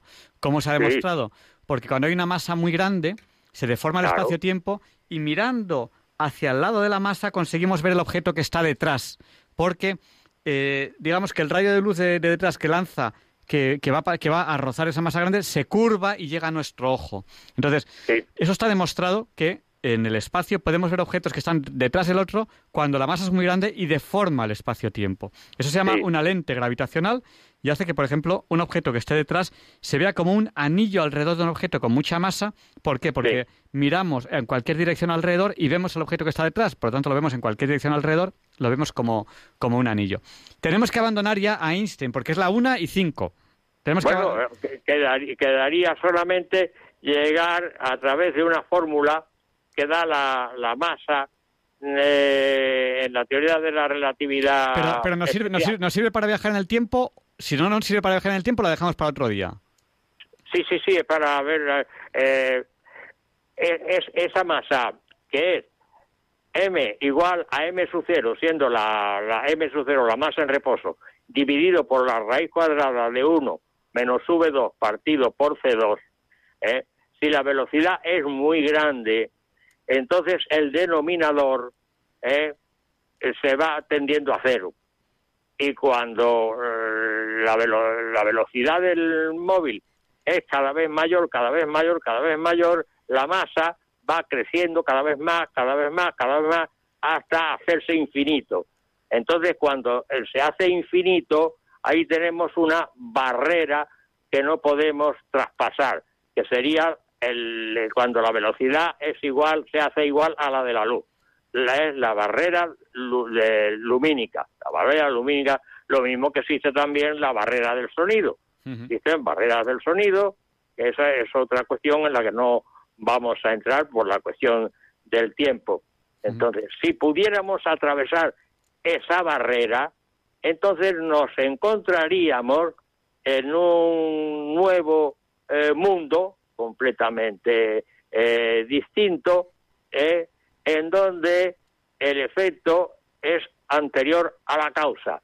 Entonces, en vez de mm, regir los llamados fotones, regirían unas nuevas partículas distintas llamados taquiones, de modo que como los fotones no se pueden aumentar de su velocidad límite que son los 300.000 kilómetros por segundo en el vacío, los taquiones es al contrario. No se pueden frenar por debajo del límite de la velocidad máxima de los fotones, de modo que de la barrera lumínica. Y entonces en ese nuevo espacio sí se puede viajar en el tiempo, pero al revés, en el sentido de que, por ejemplo, una, una mm, persona, vamos a llamarle Gertrudis, planea salir de su casa un día, tal como hoy, para hacer un viaje y resulta que regresa de su viaje tres semanas antes de haber salido. y otra, habiendo realizado el viaje. Exactamente, exactamente. Y otra cuestión sería la del tenista, que al eh, hacer el, saque resulta que recibe antes de hacer el saque el, lo que le ha enviado su contrario. De modo que eh, nuestro tenista Nadal lo tendría bastante complicado. ¿eh? Y así se pueden poner muchísimos ejemplos en el mundo de los taquiones que lo podemos dejar para otro día, ¿eh? Eh, seguir explicando que se podrían evitar a lo mejor un crimen por justamente porque la causa es el efecto es anterior a la causa y salen cosas verdaderamente curiosas y sobre todo verdaderamente disparatadas. Claro. Eh, ahí entramos eh, en un mundo realmente nuevo, o sea, otro programa distinto, que es qué ocurre a velocidades superiores a las de la luz según la física. Pero, tenemos otro, otra posibilidad, otro mundo. Eh, no somos expertos, ni el profesor José Manuel Amaya ni yo, en mecánica cuántica, pero la mecánica cuántica, lo sencillito, no es tan complicado. La mecánica cuántica es muy rara. Si decíamos que la mecánica de Einstein o la física de Einstein es la física de altas velocidades, la mecánica cuántica es la física de cositas muy chiquititas, muy chiquititas, muy chiquititas, los quarks, para entendernos de alguna manera. Quarks, y, en mecánica cuántica ocurren cosas muy curiosas, como por ejemplo eh, que se entrelazan dos partículas y lo que se le hace a una, la otra se entera instantáneamente, da igual a qué distancia esté. Esto se ha demostrado en un experimento, se entrelazaron cuánticamente dos partículas, una en el Observatorio de Tenerife, otra en el de Gran Canarias, se unieron con un láser y lo que se le hacía a una, la otra respondía antes de que llegase el láser, antes de que llegase la luz. Es decir, era instantáneo el, efecto. También hay un, un, experimento muy interesante que se puede demostrar en el laboratorio tantas veces como se quiera, que es que en mecánica cuántica ocurren cosas curiosas como, como que una partícula está en dos lugares a la vez. O una partícula va de un lugar a otro sin pasar por el medio. Eso está demostrado en el laboratorio, se puede repetir tantas veces se quiera. De hecho, creo que los diodos de efecto túnel, que una partícula va de un lugar a otro sin pasar por el medio, eh, nuestros teléfonos móviles tienen esos diodos, es decir, eso lo usamos. Bueno, o que, una partícula pasa simultáneamente por dos orificios. Claro, eso, eso está demostrado, no, no lo entendemos, no lo entendemos, pero ocurre. Bueno, pues hace unos cinco años se hizo un experimento, si bien no es un experimento real de laboratorio, sino que es un experimento en ecuaciones matemáticas en ordenador, según el cual eh, se podía actuar, se, entrelazaban cuánticamente dos partículas que no coexistían a la vez, no coexistían a la vez, una existía en el pasado y otra existe en, el futuro, pero no coexisten a la vez, y actuando sobre una, al estar entrelazadas cuánticamente, responde la otra. Y entonces se hizo un experimento y que actuando sobre la, de, la del pasado respondía a la del futuro. Yo me acuerdo que eh, paré la clase y, lo expliqué, ese experimento, y hay un vídeo en Internet que no he querido quitar, que quizá lo puedan encontrar si ponen Javier Ángel Ramírez Masferrer, Metafísica de la Materia, en las, las clases que daba yo de Metafísica de la Materia, hay un vídeo, uno de ellos, en el cual yo hablo y digo que muy bien, pero que sobre el pasado no se podrá actuar nunca, por la paradoja del abuelo, que es que eh, si yo voy al pasado, modifico lo que le pasa a mi abuelo y entonces a lo mejor no nazco yo. entonces, por la paradoja del abuelo no se puede viajar al pasado. Yo, eso hay un vídeo en el que lo digo. Bueno, pues a la semana siguiente de ese experimento, que es un experimento hecho en la memoria de un ordenador, con las ecuaciones y tal, pues se actuaba sobre la partícula del futuro y respondía por entrelazamiento cuántico la del pasado. Lo que quiere decir, resumiendo, que me he enrollado mucho, que en mecánica cuántica el tiempo no está muy claro si va en una dirección o va en la otra. No, sé qué científico era que decía que un positrón era un electrón viajando hacia atrás en el tiempo. Eso es mecánica cuántica. No sé si no sé, si el profesor Amaya nos quiere comentar algo, sabiendo que ninguno de los dos, ni él ni yo, somos expertos en mecánica cuántica. Tenemos conocimientos, pero no somos expertos. ¿Qué podemos decir a ese respecto? No, esto yo, esto hace muchos años, estaba yo en activo todavía, y, era en los comienzos cuando me nombraron director, vamos, la creación del departamento de física y mecánica fundamentales y aplicadas a la ingeniería agroforestal, es recién nombrado director de departamento. Y entonces mm, vine de veraneo y vi en, una de las mesas, pues, una carta que me, venía de un lugar cuyo nombre, pues de momento voy a, silenciar. Ya te lo comentaré a ti personalmente, Javier Ángel. Entonces, entonces me nombraban esto eh, miembro de un comité científico internacional, eh, en fin, de, en, un estado de América del Sur, concretamente, y era sobre eh, física nuclear, concretamente, ¿no? Y yo en física nuclear, pues no la había tratado más que en las clases de los alumnos y tal. Me, me encuentro que soy miembro del Comité Científico Internacional, y tengo que colaborar y tal. Y además me dicen que me, ofrecen el dar una de las conferencias. Tenemos que acabar en tres minutos para dar paso a las llamadas. O sea que hay que y, ya termino. Una de las conferencias magistrales. Bueno, pues entonces escribí un, escribí un artículo que lo mandé. Y entonces la definición que yo di de lo que era la, materia, es la materia, y entonces la definición mm, fue muy cortita. La materia es un conjunto de números cuánticos. Mm, bueno, no voy a no voy a continuar mm, si tengo tiempo. Eh, sí, sí, mandé una conferencia, mandé una conferencia y ya te comentaré el título, ya te comentaré a ti el lugar, Javier Ángel, y, y la, eh, eh, la relación que tuve ya a partir de ahí con una personalidad de una importancia enorme en ese lugar eh, hasta el momento de su muerte, una, una relación científica dentro de la filosofía, de la ciencia y de la técnica a la que esta persona también se, se dedicaba era un experto en física nuclear. De manera que vamos, a dar, vamos a dar paso a nuestros oyentes. Ya es la una, la una y catorce minutos. Eh, nuestro número de teléfono, si quieren participar ahora, tiene que ser además muy rápido porque no nos queda casi nada de tiempo.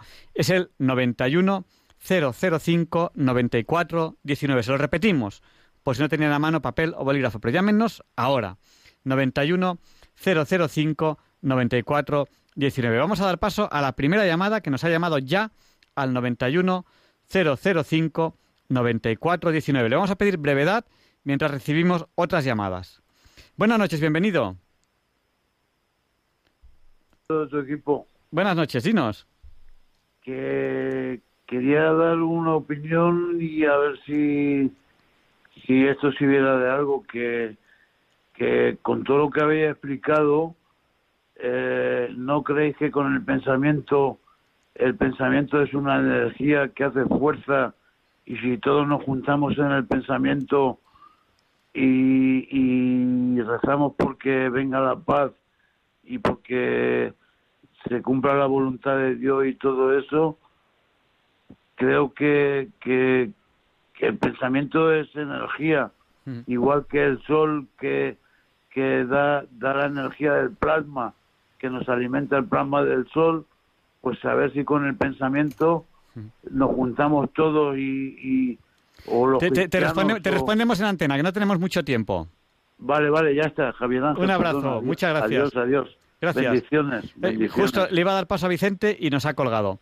Eh, no sé si el profesor José Manuel Amaya quiere comentar algo a bienvenido. Hombre, yo creo, yo creo que, eh, yo creo que sí, que el, el pensamiento eh, desempeña las veces también de una energía eh, cuando muchas personas eh, piensan lo mismo y tienen el mismo el mismo deseo. Eh, no siempre ocurre, pero creo que sí que ocurre, efectivamente, porque a mí me ha ocurrido concretamente.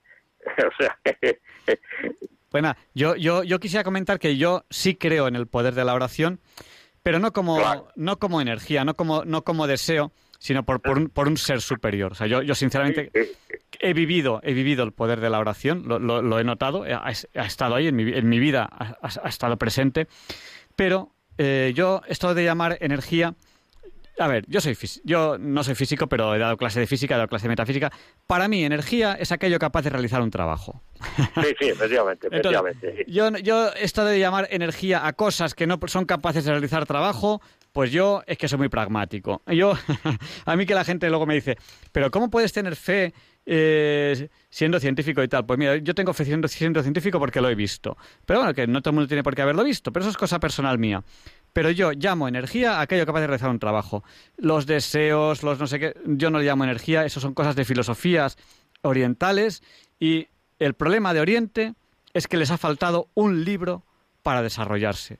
Es una, una civilización de miles y miles y miles de años y científicamente no ha evolucionado. ¿Qué libro les ha faltado? El diccionario. Si no son capaces de definir claramente lo que es energía, uno habla de energía y entiende una cosa, otro habla de energía y entiende otra cosa. Y por desgracia, la cultura oriental, que tiene muchas cosas buenas, científicamente hablando, no se desarrolló porque no se entendían usando, usando términos. Esa es una, opinión muy personal mía. Vamos a dar paso a, otra llamada. Vicente, buenas noches. Díganos, el micrófono es suyo. Sí. Oriente ¿Tiene, que apagar la radio o, no podemos escucharle porque se oye un eco tremendo. Nos ha llamado usted al 91 005 94 19. estamos recibiendo llamadas. ¿Ha apagado ya la radio? Sí. La apago. Apáguela porque si no, no es que no le escuchamos. Se oye un eco tremendo y no podemos darle paso. ¿La ha apagado ya? Ya. Díganos. es místico, místico del Oriente Sí. Sí, sí, sí, díganos. Sea breve, por favor, díganos. Misa más larga, el Oriente, porque está en el Oriente. Misa más larga y más trascendental. Sí, le falta un diccionario y, profundizar, porque son hombres muy prácticos. Y otra cosa, quería preguntar, la bomba de hidrógeno ¿Para qué sirve? Para destruir muchas cosas. Pero me parece que para destruir a la persona y dejar a lo que tienen todo. La bomba sibarita le llaman. Pues le, respondemos en antena si quiere. No, es que no he entendido nada. Bueno, yo, yo, yo he entendido un poquito. Es, verdad que se le, se le escuchaba un poquito mal, Vicente. La bomba atómica es... Pero nada, la bomba sibarita, sibarita, se mata a las personas y deja todo lo que tienen, todos los edificios y todo, lo dejan como están. Le, le respondemos en antena. Gracias. Gracias. Estamos en Diálogos con la Ciencia en Radio María, estamos hablando de la posibilidad física de viajes en el tiempo y ahora mismo si quieren pueden llamarnos al 91 005 94 19. José Manuel, si quieres respondo yo al oyente que le he escuchado un poquito mejor que... Sí, sí, sí, mejor, sí. A ver, eh, nos preguntaba sobre la bomba atómica, la bomba H. A ver, ah. eh, ha habido históricamente dos bombas atómicas usadas en guerra, que es la de Hiroshima y la de Nagasaki. La de Hiroshima fue una bomba de de, fisión, de fisión nuclear. Una bomba que eh, funciona por fisión nuclear y su poder destructivo... Sí, romper, los núcleos, claro. su poder destructivo es muy grande, su poder destructivo es muy grande. Pero la segunda bomba, eh, que por desgracia ha habido en una guerra nuclear, es la de Nagasaki, que esa era una bomba de fusión nuclear, de fusión nuclear. Lo que hacía era crear un efecto parecido al del Sol y es, es mucho más destructiva. Y ese mito de que no destruye los edificios es entre comillas. O sea, por supuesto que destruye es muchísimo más destructiva que la otra. Lo que ocurre que llega un momento en que ya no es destructiva por explosión, sino que lo que pasa es que lanza tal cantidad de partículas subatómicas que mata a los seres vivos, pero ya no es por explosión, ya no es por explosión, ya no es por, onda de presión, sino que es ya por, eh, por radiación. Entonces, esa, bomba, la bomba H, la bomba de hidrógeno, tiene una gran parte completamente destruida y luego alrededor un aro donde mueren los seres vivos, pero no se produce destrucción porque no es una destrucción mecánica, sino que es una destrucción por radiación. Em, esta semana, creo que ha sido esta semana, es cuando se ha, atacado la central nuclear de Ucrania. Y salía el presidente de Ucrania diciendo, si hay una explosión nuclear, nos vamos a enterar todos. A ver, las centrales nucleares no pueden explosionar. Es imposible. Son efectos físicos diferentes. Da igual lo que se le haga a una central nuclear, la central nuclear no puede explosionar. No hay posibilidad física ninguna de que una central nuclear explosione. Otra cosa es que hay muchos posibles accidentes nucleares. La fusión del núcleo, el no sé qué, no sé cuántos, pero no explosión nuclear. Eh, la gente le tiene miedo a las centrales nucleares porque en cuanto, en cuanto escucha nuclear piensa en Hiroshima y Nagasaki. Los efectos físicos no tienen absolutamente nada que ver. Lo único que tienen en común es el nombre. Una central nuclear jamás podrá explosionar. Da igual lo que se le haga. Los efectos físicos son diferentes. Bueno, José Manuel, eh, no, sé si queremos, queremos comentar algo más de, los viajes en el tiempo. Tenemos unos minutillos mientras recibimos llamadas de los oyentes al 91 005 94 19. Cuéntanos un poquillo alguna cosa más sobre los viajes en el tiempo. Bueno, esto no solamente sobre, sobre la mecánica cuántica, en los aceleradores de partículas, en las investigaciones que se hacen, evidentemente, pues eh, están encaminadas a obtener nuevas eh, partículas. Efectivamente, es la labor del famoso CER. Y mm, hay un físico cuántico porque yo tengo un libro, un, libro que no es muy, muy grueso ni mucho menos, que se llama Perfiles Cuánticos. Pues, tuve mucho interés en leérmelo, me lo leí con mucho detalle y tal, y llamado John Archibald Wheeler. Y John Archibald Wheeler, premio Nobel de Física, decía con respecto a los aceleradores de partículas, dice, prefiero un túnel sin salida a un túnel que no tiene fin. Efectivamente, porque las partículas se transforman unas en otras y vuelven a repetirse y vuelven a repetirse y así sucesivamente, sucesivamente. Y respecto al fotón, decía algo que yo me quedé... Nos queda, nos queda un minuto, José Manuel, y tenemos que acabar la entrevista. sí, sí. El, el fotón es la armadura que nos separa de el secreto de la existencia. Ya sabemos que el fotón es la unión o la fusión de un positrón con un electrón el positrón lo descubrió Dirac teóricamente, eh, Paul Dirac. Y luego después, mucho más adelante, se demostró que efectivamente existía. Entonces, la unión de un electrón con un positrón dan lugar al fotón. Pero el fotón entra dentro de la categoría de los llamados bosones, entonces hay que considerar en mecánica cuántica los llamados bosones, que son partículas de fuerza, y fermiones, que son partículas de masa. Y como ya nos pasamos de tiempo... Ya nos pasamos de tiempo. José Manuel, hemos hablado de taquiones, hemos hablado de Maxwell, hemos hablado de la teoría de la relatividad general y la teoría de la relatividad especial, que muchos oyentes no sabían que había dos teorías de la relatividad. Pero nos han quedado muchísimas cosas en el tintero. Tenemos que volver. claro que tenemos que volver. Y tenemos que entrevistar a este amigo tuyo que tiene una teoría que si sale para adelante tenemos un premio Nobel español. O sea que Exacto, exacto, exacto, es lo que dice. yo, yo, eso no me lo pierdo. Yo quiero entrevistar a una persona que quién sabe si dentro de una semana tendrá un premio Nobel, así que esa entrevista quiero hacerla yo. Ya puedes conseguirme la entrevista. un abrazo muy fuerte, José Manuel. Un abrazo muy fuerte para ti y muchísimas gracias. Te dejamos ya dormir, siendo ya la una y veinticinco. Y, como siempre, como siempre, a buenas noches a los oyentes y un honor hablar desde esta emisora y en este programa. Buenas noches. Un abrazo muy fuerte, gracias, muchísimas, muchísimas gracias. Adiós, adiós, adiós. Y a continuación, Luis Antequera nos explica por qué hoy, 11 de marzo, no es un día cualquiera. It's a lovely day today, and whatever you've got to do, I'd be so happy to be doing it with you.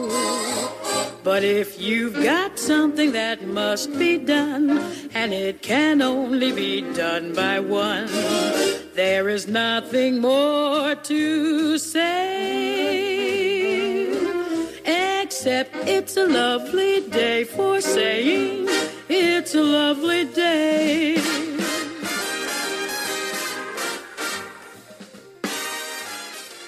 No, Javier Ángel, no directos compañeros de diálogos con la ciencia, no, queridísimos oyentes de Radio María.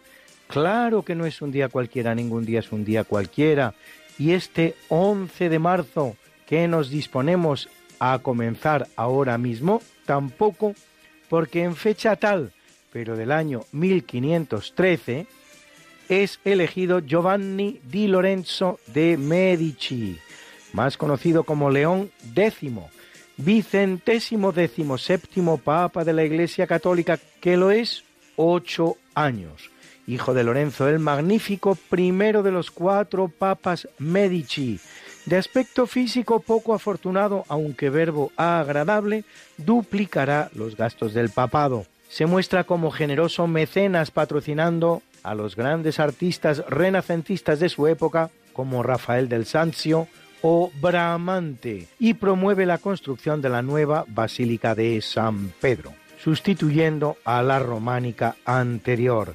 Clausura el quinto concilio de Letrán, pero sobre todo le toca lidiar con el conflicto franco-español para hacerse con Italia y por encima de todo con los prolegómenos del cisma protestante que promueve en Alemania desde 1517 el monje agustino Martín Lutero.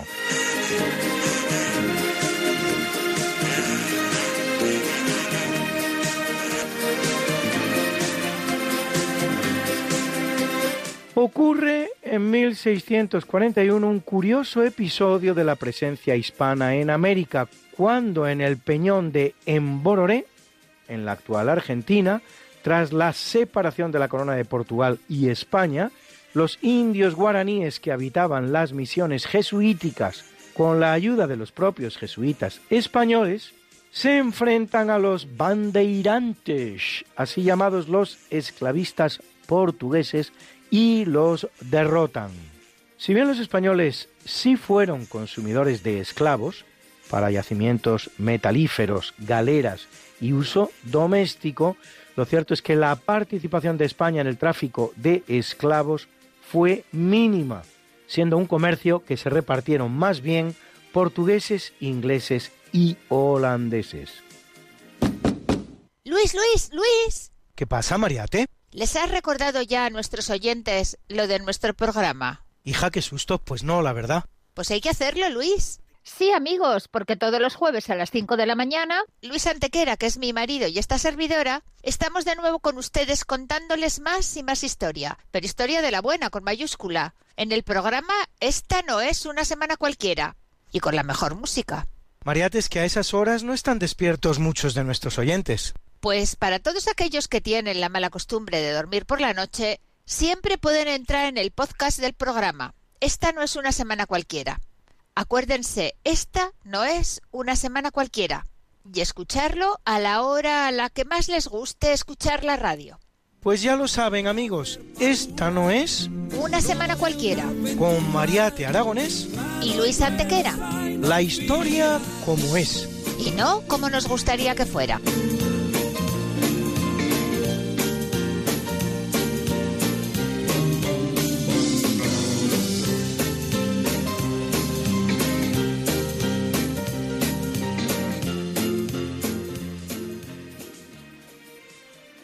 Es una fecha grande en la biografía del gran compositor italiano Giuseppe Verdi, pues en 1851, en el veneciano Teatro de la Fenice, estrena su ópera Rigoletto, basada en la obra Le Roi s'amuse, El rey se divierte, del francés Victor Hugo. Y en 1867 se estrena en París su ópera Don Carlos. El gran tenor español Alfredo Kraus nos canta la pieza más conocida de Rigoletto, el famoso La donna è mobile, la mujer es voluble.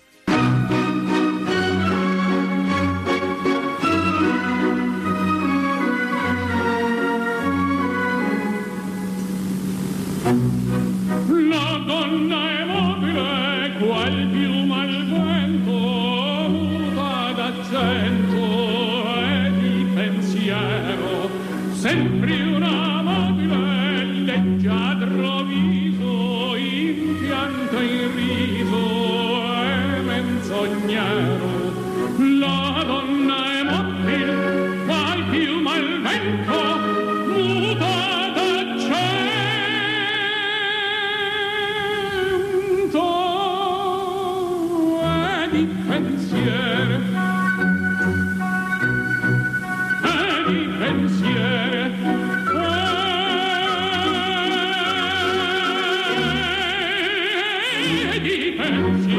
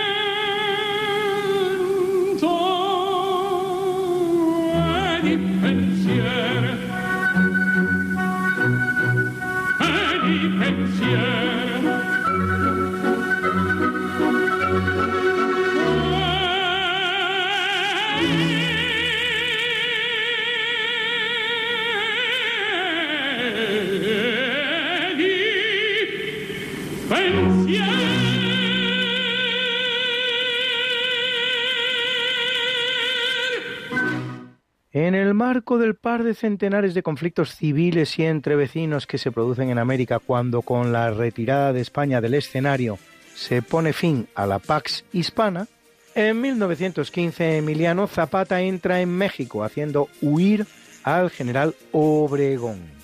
Zapata era un campesino que se convierte en uno de los principales guerrilleros de la llamada Revolución Mexicana, que dejará una cifra de muertos entre 1 y 3 millones de personas contra la dictadura de Porfirio Díaz, el llamado Porfiriato, que había durado 30 años con gran desarrollo para el país.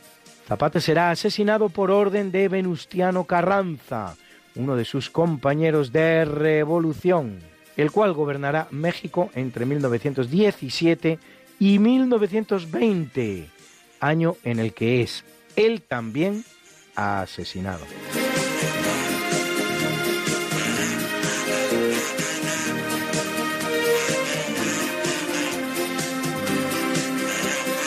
En 1918, en Kansas, Estados Unidos, se registra el primer caso de la mal llamada gripe española, pandemia que matará hasta abril de 1919 a un número mínimo de 50 millones de personas en todo el mundo, aunque algunos hablan de hasta 100, en una población total de 1.500 millones de personas. Una mortandad, pues, 125 veces superior a la del COVID y cinco veces más que la propia Primera Guerra Mundial de la que es simultánea.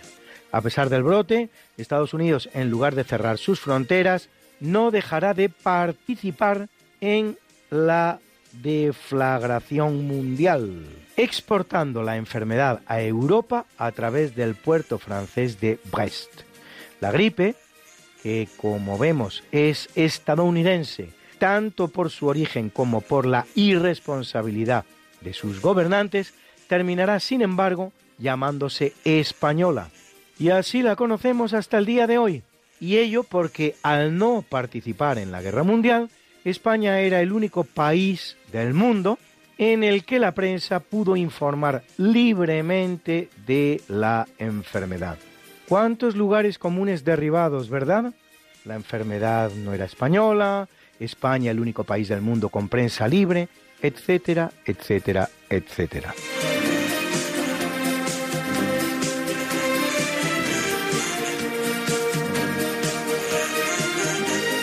En 1942, en el marco de la Segunda Guerra Mundial, el general estadounidense Douglas MacArthur tiene que abandonar Filipinas. Es con esta ocasión cuando pronuncia su célebre frase I shall return, volveré, como efectivamente hará en 1945, realizando sobre la ciudad de Manila unos bombardeos que dejan 100.000 muertos, tantos como Nagasaki, y destruyendo todo el patrimonio histórico español de la ciudad, que fuera centro un día, cuando gobernada desde España, del comercio internacional entre Europa y Asia. Conviene recordar a los efectos que, contrariamente a lo que tiende a creerse, en 1898 Estados Unidos no colabora a la independencia de las Filipinas frente a España, sino que se limita a arrebatar a esta el archipiélago para convertirlo en una colonia yanqui, a la que no dará la independencia hasta 1946, es decir, hasta después de terminada la Segunda Guerra Mundial.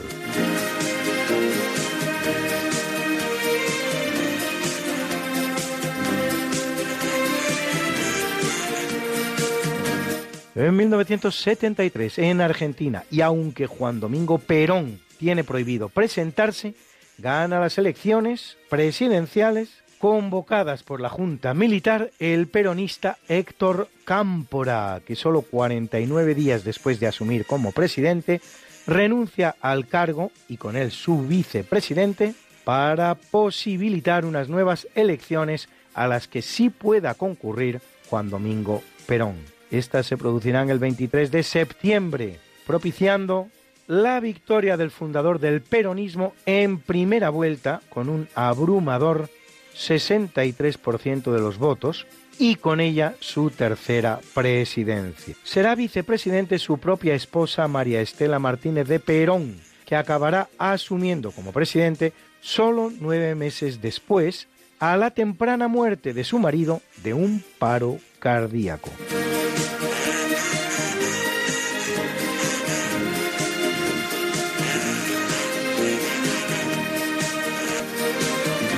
Y es un día importante en el marco del proceso conocido como perestroika de liberalización de la férrea Unión Soviética, pues en 1985, a la muerte de Konstantin Chernenka, su predecesor es elegido secretario general del PQS, del Partido Comunista de la Unión Soviética, Mikhail Gorbachev, que lanza el proceso de liberalización del régimen soviético. Y en 1990 Lituania se convierte en la primera república de las 15 que componen la URSS en independizarse de ella. Moscú responderá con el envío de tropas a su capital Vilna, pero año y medio después, el 6 de septiembre de 1991, el Consejo de Estado de la URSS acepta la independencia de Lituania y con ella la de las otras dos repúblicas bálticas, Letonia y Estonia. La constitución lituana será aprobada un año más tarde en referéndum el 25 de octubre de 1992.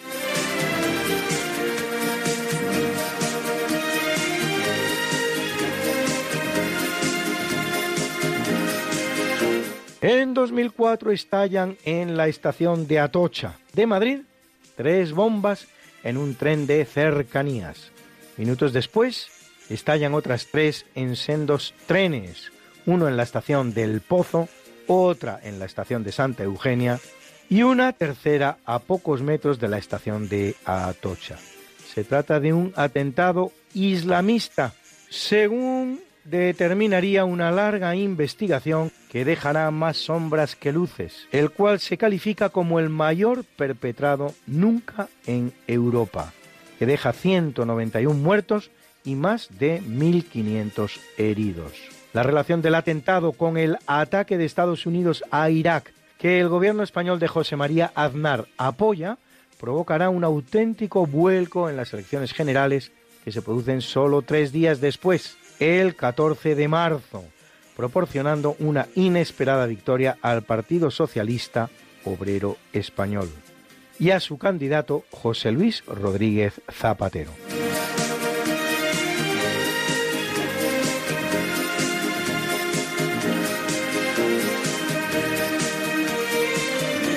En 2011, Japón sufre un fuerte terremoto de 9 grados en la escala de Richter, el cuarto más potente registrado en el último medio milenio, que dura 6 minutos, así como un devastador maremoto en el nordeste de la isla que arrasa la central nuclear de Fukushima. Las víctimas ascienden a casi 20.000 entre muertos y desaparecidos, lo que después de todo no es mucho para la entidad de la catástrofe lo que será posible gracias a las medidas adoptadas en Japón, tanto en la prevención como en el combate de terremotos.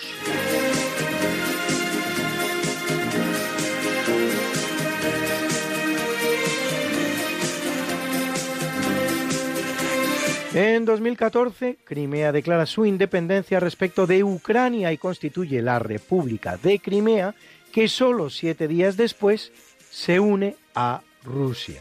Crimea es una península adherida a Ucrania por el istmo de Perekop, pero que forma parte de Rusia desde que ésta se la conquista al Imperio Otomano en 1783. Lo que ocurre es que en el año 1954, y de manera completamente caprichosa y arbitraria, sin oposición de ningún tipo como corresponde a regímenes como el soviético, Stalin se la regala a Ucrania, lo que va a producir importantes tensiones cuando en 1991 se disuelva la Unión Soviética, de la que, al fin y al cabo, formaban parte las dos repúblicas que se disputan la península con salida al Mar Negro, esto es, Rusia y Ucrania.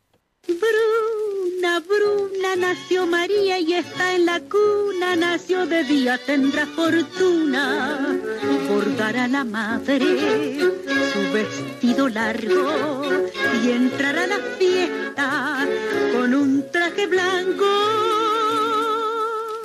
y será la reina cuando María cumpla 15 años.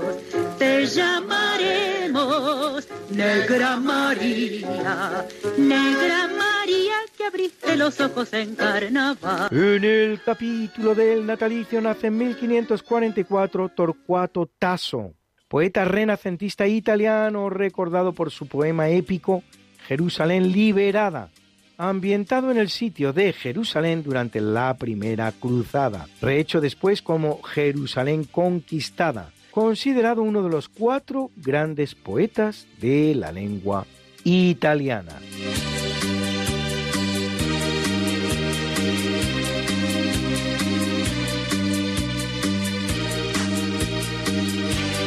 En el año 1811 nace Urbain Le Verrier, matemático francés especialista en mecánica celeste que descubre Neptuno, pero no a partir de su avistamiento en el cielo, no, sino de cálculos matemáticos de los que se servirán después los alemanes Johann Gale y Heinrich Louis d'Arrest para finalmente avistarlo.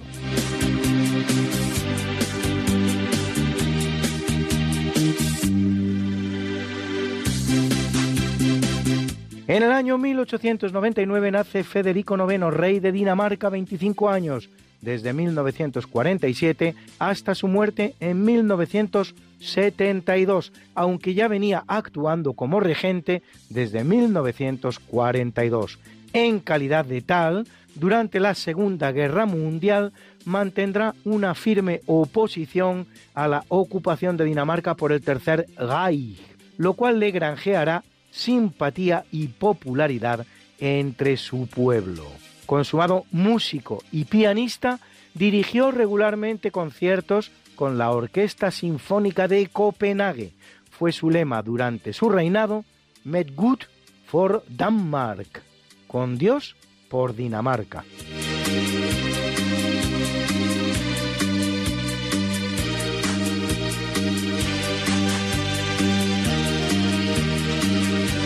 Nace en 1916 Harold Wilson, primer ministro de Gran Bretaña de 1964 a 1970 y de 1974 a 1976. Ocho años en total, el cual lleva al Partido Laborista, al que pertenece, a cuatro victorias electorales. Desde su fundación en 1900 el Partido Laborista ha gobernado el Reino Unido durante 31 años, con los gobiernos de Ramsay MacDonald, Clement Attlee, Harold Wilson, James Callahan, Tony Blair y Gordon Brown. De ellos, el que más tiempo, Tony Blair, que será primer ministro británico durante 10 años.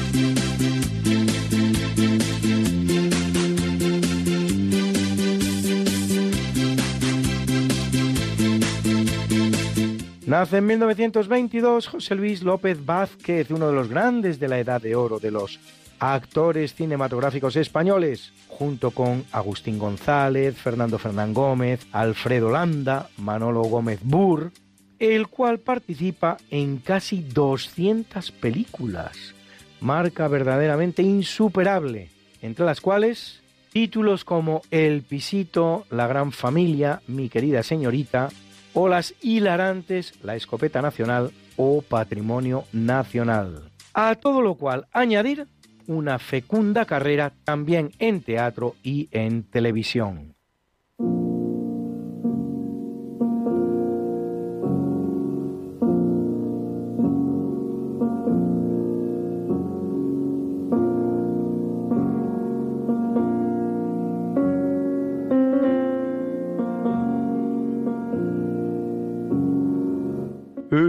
Capítulo del obituario muere en el año 222 después de Cristo el emperador Helio Gábalo, asesinado como tantos de sus predecesores y de sus sucesores por su propia guardia pretoriana.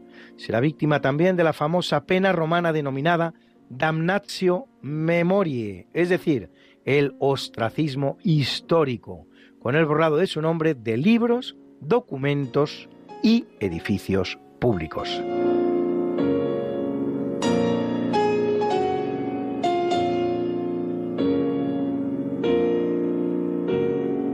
En el año 1602 muere Emilio de Cavalieri, compositor, productor, organista, coreógrafo y bailarín a caballo entre el Renacimiento y el Barroco, a quien debemos este bello tema, Lamentaciones.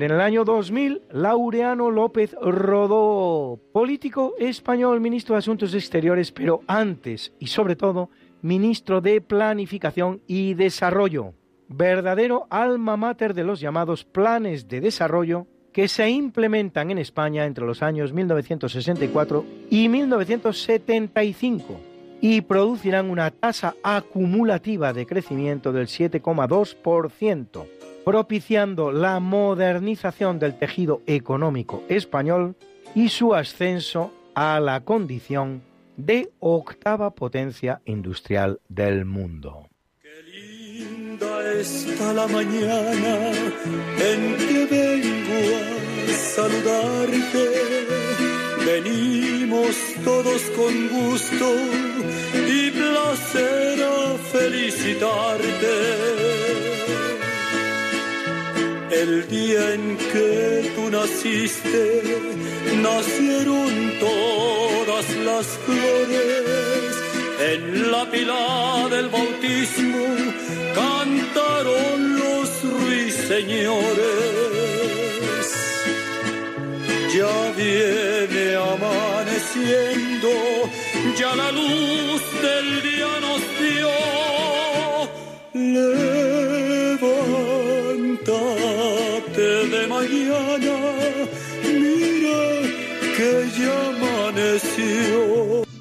Felicitamos hoy al alemán Harald Zuhausen, Nobel de Medicina 2008 por sus investigaciones sobre el cáncer del cuello de útero y el papel que en él desempeña el virus del papiloma humano, que cumple 86. ¡Felicidades, maestro! Y a la preciosa actriz francesa Dominique Sanda, a la que hemos visto en filmes como Novecento o Más allá del bien y del mal, que cumple 74.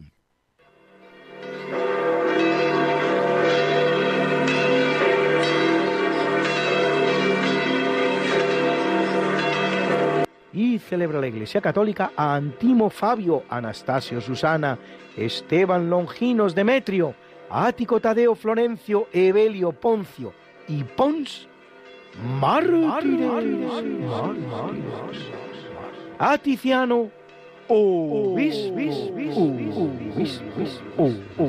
a Mayolo y Berta abades,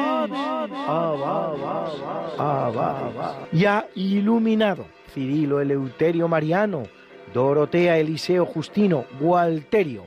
Y Bertila, confesores, confesores, confesores. Got something that must be done, and it can only be done by one. There is nothing more to say, except it's a lovely day for saying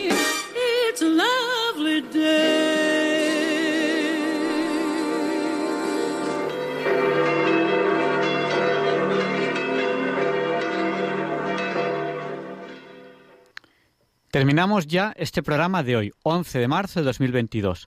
En este tiempo eh, he hablado con Bienvenido, que me decía que no he respondido a la pregunta en la que él me hablaba de el pensamiento.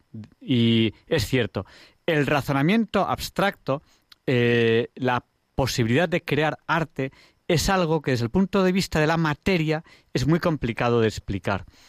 Eh, el padre Manuel Carreira explicaba muy bien que el razonamiento abstracto tiene que tener una base material, o sea, si rompo el cerebro no hay posibilidad de razonamiento abstracto, pero tiene que haber algo más. Hay algo muy complejo en el razonamiento abstracto que es muy difícil de explicar si no hay algo por encima de la materia. Y hoy no da tiempo a decir mucho más. Les dejo con el Catecismo de la Iglesia Católica con Monseñor José Ignacio Munilla, que sé que les gusta, y les espero la semana que viene si Dios quiere. No falten. Por favor, no olvidemos eh, a aquellas personas que están sufriendo las guerras del en las guerras del mundo en nuestras oraciones y a mí tampoco me olviden por favor en sus oraciones. Les espero la semana que viene si Dios quiere, no falten. Le pediremos a San Juan Pablo II que interceda por nosotros para que se nos libre del mal. Gracias y buenas noches.